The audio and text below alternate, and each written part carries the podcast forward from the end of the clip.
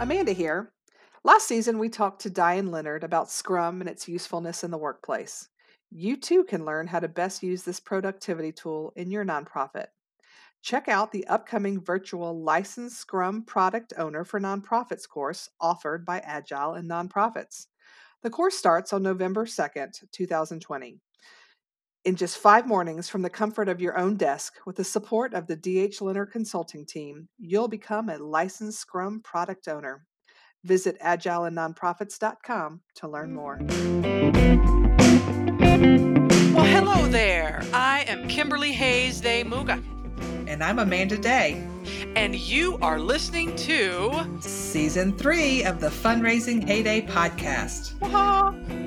We are a dynamic duo bringing you insight and knowledge into the ever evolving world of grants, development, and fundraising. That's right. It's also a real possibility that we'll break into song, La la la.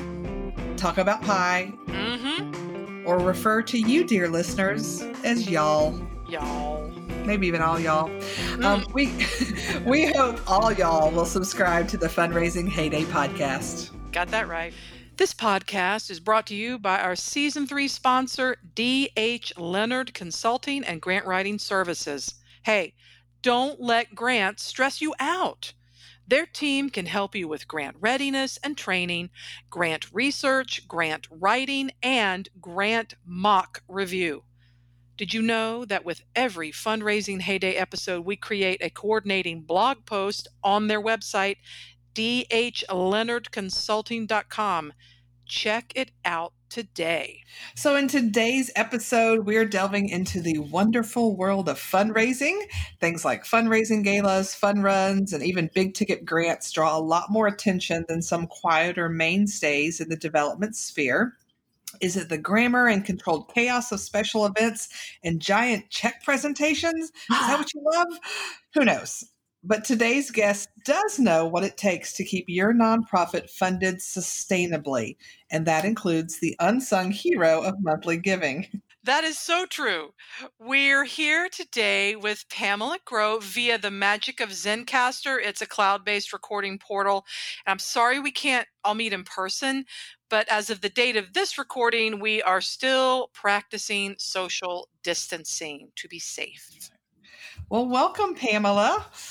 Well, gee, thank you for having me here today. We love it. And uh, before we get started with our interview, I want to take a moment for our listeners to learn a little more about you. So, Pamela has raised hundreds of millions through her consultancy, her weekly Grow Report e newsletter, over 40,000 subscribers, and her online basics and more trainings on direct mail fundraising, digital fundraising, board fundraising, monthly giving fundraising, major gift fundraising, and so much more. Pam's overriding goal is to provide results focused fundraising training to small nonprofit organizations at prices that they can afford. Pamela has been named one of the 50 most influential fundraisers by Civil Society magazine, and in 2016, she was named one of the top 25 fundraising experts by the Michael Chatman Giving Show. Her blog, PamelaGrow.com, was named one of the 25 must read nonprofit IT blogs 2016. And she recently came in at number two on the top 75 fundraising websites and blogs for fundraisers. That's a So, lot of um, stuff. Actually, you know, we're, we, I'd like to apologize to our listeners because we keep bringing such slackers here to talk to people. I know. People who haven't accomplished anything. My leaders man, are I'm thinking, I'm thinking, oh, that sounds a little too a little too braggy. I probably need to rewrite that. Well, well, the one the one really cracked me up though. That one of the top IT blogs because I just don't think of myself that way. Well, but others do. But others guess do. so. I guess so. But seriously, though, we obviously you are not a slacker. We are pleased as punch that you could join us today, and we're just honored to have you on the podcast. So I would just love to, if you're okay, I would love to jump into the questions. Will that work for you? Sure, I would I would love it. Thanks so much. You guys are awesome. Great. Well, so as Amanda said just a few minutes ago, in so many different ways, most people, when they think about fundraising slash development, bringing in revenue for their nonprofits, are really shocked to find out that grants usually aren't the main way most nonprofits are funded. And also that super gala fundraisers are not usually the mainstay of uh, nonprofits. So, what is the best way you found to Mhm. sort of gently burst that bubble and explain the huge role that individual giving, just people giving by themselves, plays in helping nonprofits serve their community? Oh, if this was visual, I'd show you my big charts, but the best way the the way that I find is best to explain it to people is is just simply sharing the annual Giving USA report, which pretty much shows where where the funding comes from. Where where does the money come from? And as much as we love our foundations, it's and it did take a jump last year hmm to 18%. 18%. Corporations are only 5 hmm and individual giving comes out to almost 80%. And Wow. I think it's do. like 9% of that comes in via bequests. Sure. And I don't know, I don't know if you guys know that I started out actually focusing on grants because hmm I had come from the foundation side. And I kind of thought that that was how organizations really got the bulk of their funding was through grant funding. Right. Um, and and my main focus when I started as a development director was was building that grant funding. I had a because of because of the time, the time factor. I was usually working. My kids were young back then, and I was usually working about twenty hours a week. I would work more on building a core base of general operating support from smaller foundations. So we're talking grants of anywhere from a thousand to five, ten thousand, hmm and and building a real core of that kind of um, because they're easier to manage hmm time wise. Um, and Philadelphia is, is frankly, it's very rich in foundation funding, so you could do that. I realize I realize every every region's different. You can't always do that. Right. But I think that what we're going through right now, you know, worldwide and nationally, it really points to the need to grow your individual donor base. hmm And you you know, a lot of foundations have really stepped up to the plate. They're they're amazing. But like like we chatted about a little bit earlier, they they were most foundations were set up to be tax shelters, and we can't always count on them to do what's right. And there's also, I have heard, I don't know if you've heard this yet, but I've heard of a couple couple organizations that were actually asked to give back their grants. Yes. Unfortunately, we have heard that too. Yeah, and it's and I remember in 2008 because I worked for for a very regional foundation, um, regional in scope, very large in assets, and because one of our um, our vice president of programming was a family member and she was real into the arts and culture, we funded a lot of arts and culture. Mhm. Um, and in 2008, when when the economy tanked, a lot of these smaller organizations they lost their funding because obviously, you know, it was going more to more essential. Sure. Um, it's just um, I always say that once you really master the systems of growing your individual giving and you understand the concept of donor lifetime value, you can start measuring your efforts better. That's true. And yeah, also i wanted to hop in right quick and let people know that pamela's talking about the it's an annual giving report put out by giving usa in cooperation with the um, lilly school of philanthropy at um, indiana university. And it's something that's updated. A new report goes out every june. And we'll put um, we'll put a link on, in the show notes to um, help you find that if you want to find that they're great charts as pamela's talking about and and and diagrams and things some of which you can download for free some of which you pay for but it can go a long way particularly in board presentations where yes. where people are used to looking and and respond to to um, those kinds of things and it's an eye opener i use it when i'm teaching people about grants i always take a few minutes to talk about what grants are not and they're not the mainstay and they're not there for a lot of uh, not always there for general operating funding. Um, Pamela gave some good examples about how sometimes you can find that when you have a lot of family foundations around, but in more rural areas, that's may not be an option. Mm-hmm. So, um, but but helping people understand that even if they don't have a lot of family foundations or community foundations nearby, they do probably have people who care about what they're doing and the communities they serve. So there are just lots of ways to get that information across, but that's Giving USA. So just wanted to put in a plug for them. Yeah. Well, I'd say that our monthly donors are definitely unsung heroes. And I'm going to go on a limb here because I think you agree, Pamela.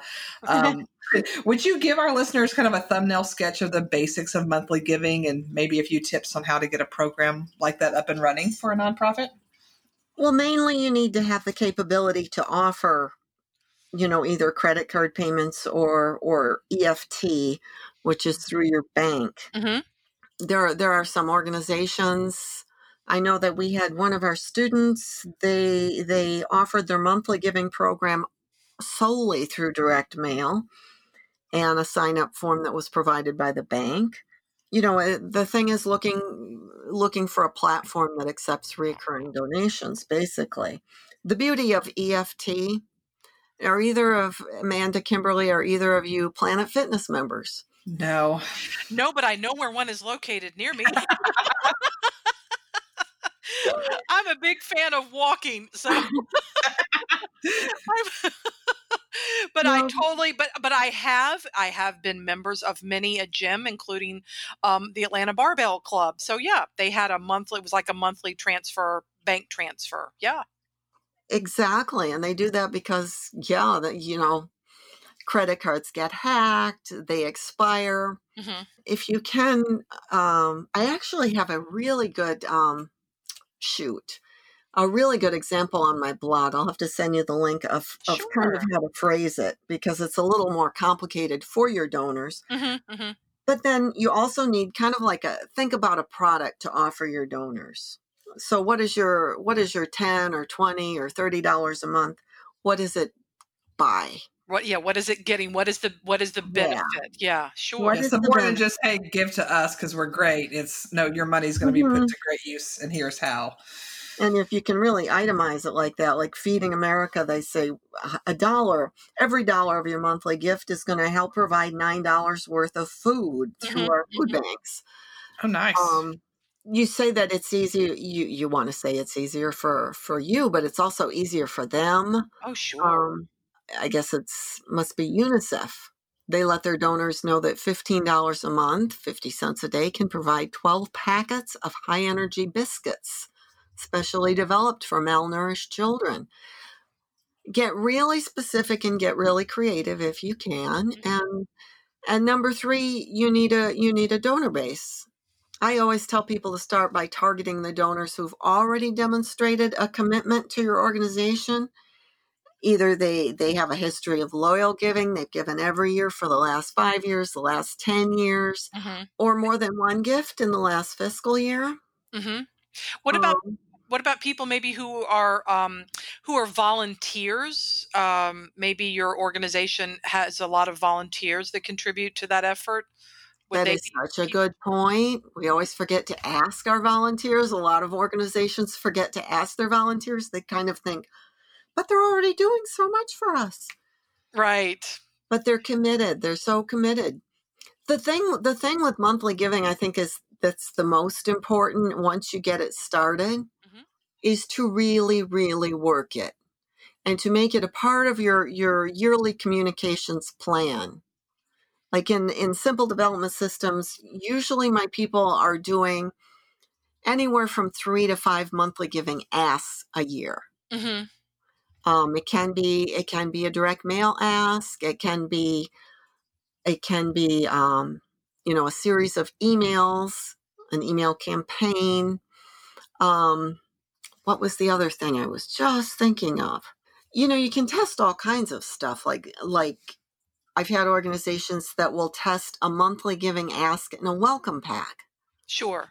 You send the thank you letter and then maybe two, three weeks later you send a welcome pack and it's got an invitation to join the monthly giving program. Nice. It makes me think, Pamela, it makes me think of um, public radio and public television. Yes. I'll say except public radio for sure in Atlanta. Um, they're, they really, over the last two years, were all about monthly. I mean, at $5 a month, $10 a month, and on up.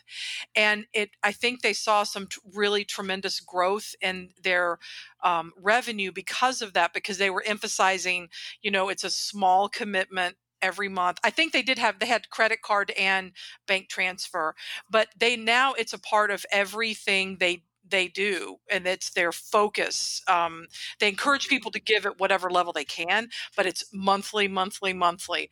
And uh, so i'm a monthly donor now just because for many different reasons but it's also like yeah yeah seven dollars and fifty cents i'm in you know? And it Yeah. gave it, it's like an easy start and then it builds up and then over time i've increased my monthly donation but it's i think it's um I just think it's a great way to keep people involved too.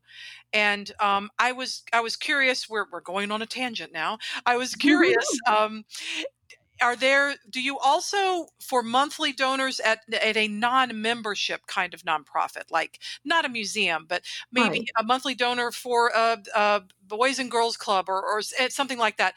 Do you um, that is not um, NPR or radio or TV or anything like that, where you would audit, you assume you're getting some swag. Would you say for monthly givers and to other organizations, should there be special um, newsletters or content or or opportunities um, to do you do have you found that that's maybe in human service organizations is that uh, a best practice or a standard behavior for monthly donors? That's that's a great question because the thing that I found a lot of times with smaller organizations is that when you join the monthly giving, hmm you kind of fall into a black hole. Right? And They're they're like, okay, we're good. You yeah, you don't, you don't hear from them again, and um, Yeah. and these folks have made a very very special very special commitment Mm. and and so how do you thank them regularly well you you don't want to send them a thank you letter every month No, um And they but wouldn't want that either, probably. no. They, I mean, that's a lot. Yeah, that's a lot of weight. That's a lot of paper. That's a lot of yeah trees. ways that the ways that you can show that you appreciate them is is when you have your regular uh, donor newsletter that you send out two three four eight times a year Mhm. segment your monthlies out send them a very special letter maybe even some a couple of handwritten notes hmm just make them feel like the committed people they are the committed donors they are and and also don't forget to ask again. So to you ask, to, them in your appeals. So to ask if you do have monthly donors, then it's okay to ask them to think about increasing their monthly donation. Or increasing their monthly donation or if you have a spring appeal you you know you include them in it but you you actually you you're going to write a separate letter to them. Sure. you're going to acknowledge their their loyalty. Hmm this is a huge thing in our sector i think is the the loyalty factor hmm I think and right now it, it's probably a lot. It's it's a lot easier to um, make sure that the donors you have feel super connected and want to keep supporting the community yeah you serve than trying to get new donors. Right, like in times of economic distress, oh yeah downturns. Yeah. oh yeah oh and we're still on the tip so i did want to put in a plug for two of my favorite books. Well, huh. one one I haven't read yet, but I know it's going to be one of my favorite books.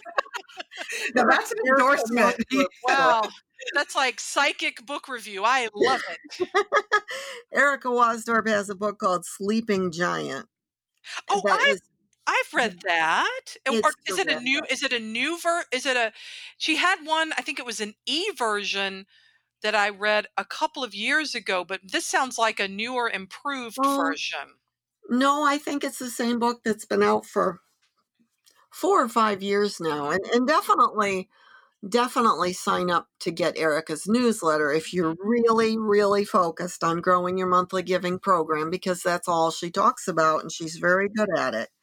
And also, Harvey McKinnon, he has a brand new book coming out hmm How to Create Lifelong Donors Through Monthly Giving. And I'm sure you've heard of Harvey. hmm I did my I started my first monthly giving program way back in the uh, probably in 2001 or 2 using Har- Harvey's original book monthly Wow. giving. What was the name of that one? I'd have to look it up. My mind is like a sieve these days. Hidden Gold. There you go. That's what it was. Hidden But yeah, Now, so we've talked about tips and resources. Now I'd love to hear your your lovely, gentle, and persuasive arguments that you might make, um, because uh, uh, many nonprofits, I think, again, it could be it's it could be an education opportunity, but they are more reluctant to take on extra giving campaigns, uh, whether it's monthly or individual, um, during. Uh, crises and economic downturns of which we have experienced many um, they may say things like why bother? Uh, we, we don't want to cannibalize our givers by starting monthly giving and it's too hard to track. Um, if there are development directors and executive directors out there sort of battling with their boards over things like this what advice would you give them about how to counteract some of these arguments? Well, that's that's a good question. I I I will say this, I'd rather have you know, I mentioned earlier about how I always set up my grants program. Mhm. I would I would rather have 4,000 monthly donors giving $25 a month than $100,000 foundation grant and it's because of that reporting. Mm. If I- you are if you are you have to keep in mind too that that I I work with and write for primarily the the one person shop. Sure sure So, you know, you're doing it all. But if you set it up right, right from the start, it's way, way easier to manage. And organizations that already have pretty strong individual giving programs, you really won't have a problem. And I, I think, too, in terms of cannibalizing other giving, hmm I really think that, you know, that scarcity thinking mindset. And if that's where your head is at. You need to work on your head before you work on your monthly giving program. This is what my coach tells me all the time. He says, you know, right now you need to be working on your head.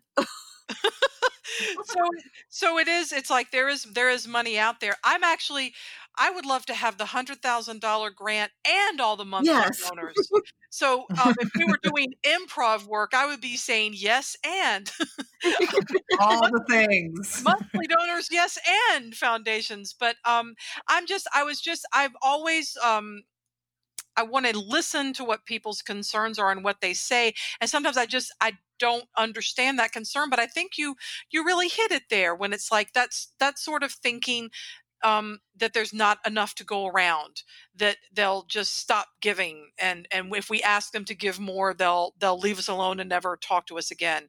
So yeah that's an interesting that scarcity mentality i think it's very powerful but um, It's i think it's kind of a it's kind of a self-fulfilling prophecy maybe right? Well, you, we, I think we all saw it just now. mm, I, I, I have worked with, I just coached a gal a couple weeks ago. Um, she has, she's been in her job maybe a year. hmm She's done amazing things in terms of their fundraising because she has a boss who says, Whatever you say, dear.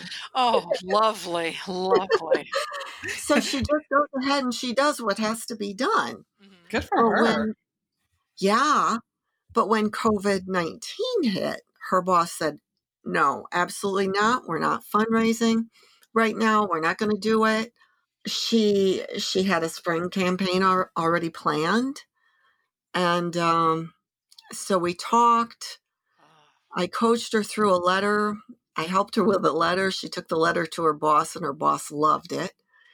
And it's going out. Um, it's going out on Monday. So, and I know that she'll. I know that she'll really, she'll really rock it. But people want to give now more than ever. They're Mhm. looking for ways to give. It's true. And I, I want to also say to people listening, you're probably listening to this in September, but we're recording this in May when um and we while we can't predict what is going to be happening in the months to come, this I think this is a great conversation really um, encapsulating all the uncertainty. And some of that uncertainty as Pamela said makes people some people stand to meet it like the the client you just described and then some people say no no no we don't want to bother there's too much going on. And and sometimes those are just the agencies that don't make it. Sad but true. Mm. yeah you're you're never you're never begging you're always offering an opportunity exactly a Yeah, really like special opportunity Yeah. Well, Pamela, from following you on social media and in your blog posts and your fabulous Motivate Mondays, um, I've learned that you donate to or you're on the mailing list for all kinds of nonprofits. So I'm curious which ones come to mind as either very innovative with their monthly donor campaigns or very successful, or maybe both. Maybe you have some favorite nonprofits you'd like to highlight? Well, one of my favorites is actually um, the Intervale Center in Vermont. And they were one of my early students, and they've kind of implemented everything across the board and done it really well.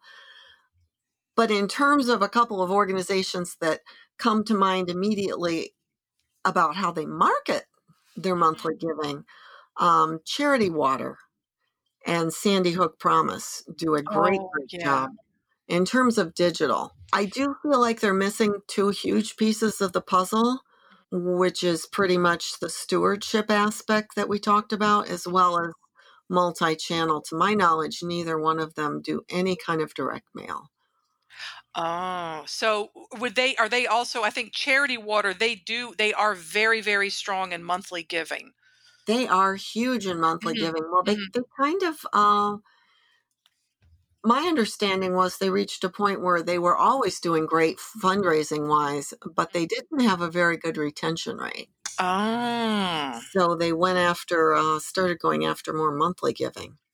And it seems to have paid off because they're they're going strong. And I guess, I guess I want to step back and say they're going strong, but more importantly, getting clean water to to people who don't have access to it and close by is actually the, the, Mhm. the end benefit. I always I don't want to lose sight of that. They're actually able to do more do more good. So I, I know we've we've talked a lot about different kinds of monthly giving. We've gotten some examples. We've gotten some great resources. Uh, w- Amanda and I tried to come up with um, with uh, really good questions, but is there something we missed? is there something that people need to know about monthly giving that we just didn't know we didn't know to ask? Well, you know, Kimberly, we actually covered it a little bit earlier, but I would I would really want to to stress this again is that the most important thing is stewardship. hmm And the longer I'm in this field, the more I think that stewardship is just really critical in everything we do. I know uh, maybe maybe I haven't. Did I ever tell you the story about when I worked at the foundation? I haven't heard the story, don't think so. I think Nope, we're all ready it. for story time. Let me get my blankie. Okay, hit it. Uh, Well, I think I had been there. We'd been, I'd been there maybe two or three years. And I remember the vice president of programming, she came out of her office and she said, Well, look at this. And it was a letter from an organization, a fairly new organization in, in Philly, mm-hmm. that had sent in a proposal that we had declined funding. And they wrote us a letter and they said, "Well, even though you you know you declined us, we want to thank you for the time, the effort you put into reviewing our proposal." And honest to gosh, she uh, felt heard. she said, Sure. "You know, I don't think people realize how much effort we do put into this, into doing a thorough review and Sure. and of course you can you can bet that they were funded the following year when they came back." yep. But I think stewardship is so critical, and oftentimes it's really the most neglected piece in fundraising. I another story. I mean, I remember, I remember running my very first individual giving um, campaign. This was back in two thousand one, right? hmm And I remember getting that first check in, and I said, "Oh, crap! I forgot to write a thank you letter. Now I have to write a thank you letter." No, you don't have to write a thank you letter. You get to write a thank you letter. That's true. Mhm. So be, before you even start your monthly giving program, I want you to really think about what you're going to have in place and how you're going to make those donors feel and how you can communicate really throughout the year. And the other thing I would really, really, really like to stress, can you can you I, see it? I think you want to stress something, Pamela. What is it? no matter how your monthly donor came in, if they came in from an email campaign and they gave online, send them a thank you letter in the mail. Okay. And that would Um, probably yeah. go doubly for monthly donors as well. Obviously, you don't want to send something every month. It just says thanks for giving. But that that that uh, mail correspondence, I pay attention to my mail. I don't know about you, Amanda, but yeah. Oh, it's exciting to get something in the mail that's not a bill or trash or right now political campaign ads, right? Oh, So, yeah. Uh-huh.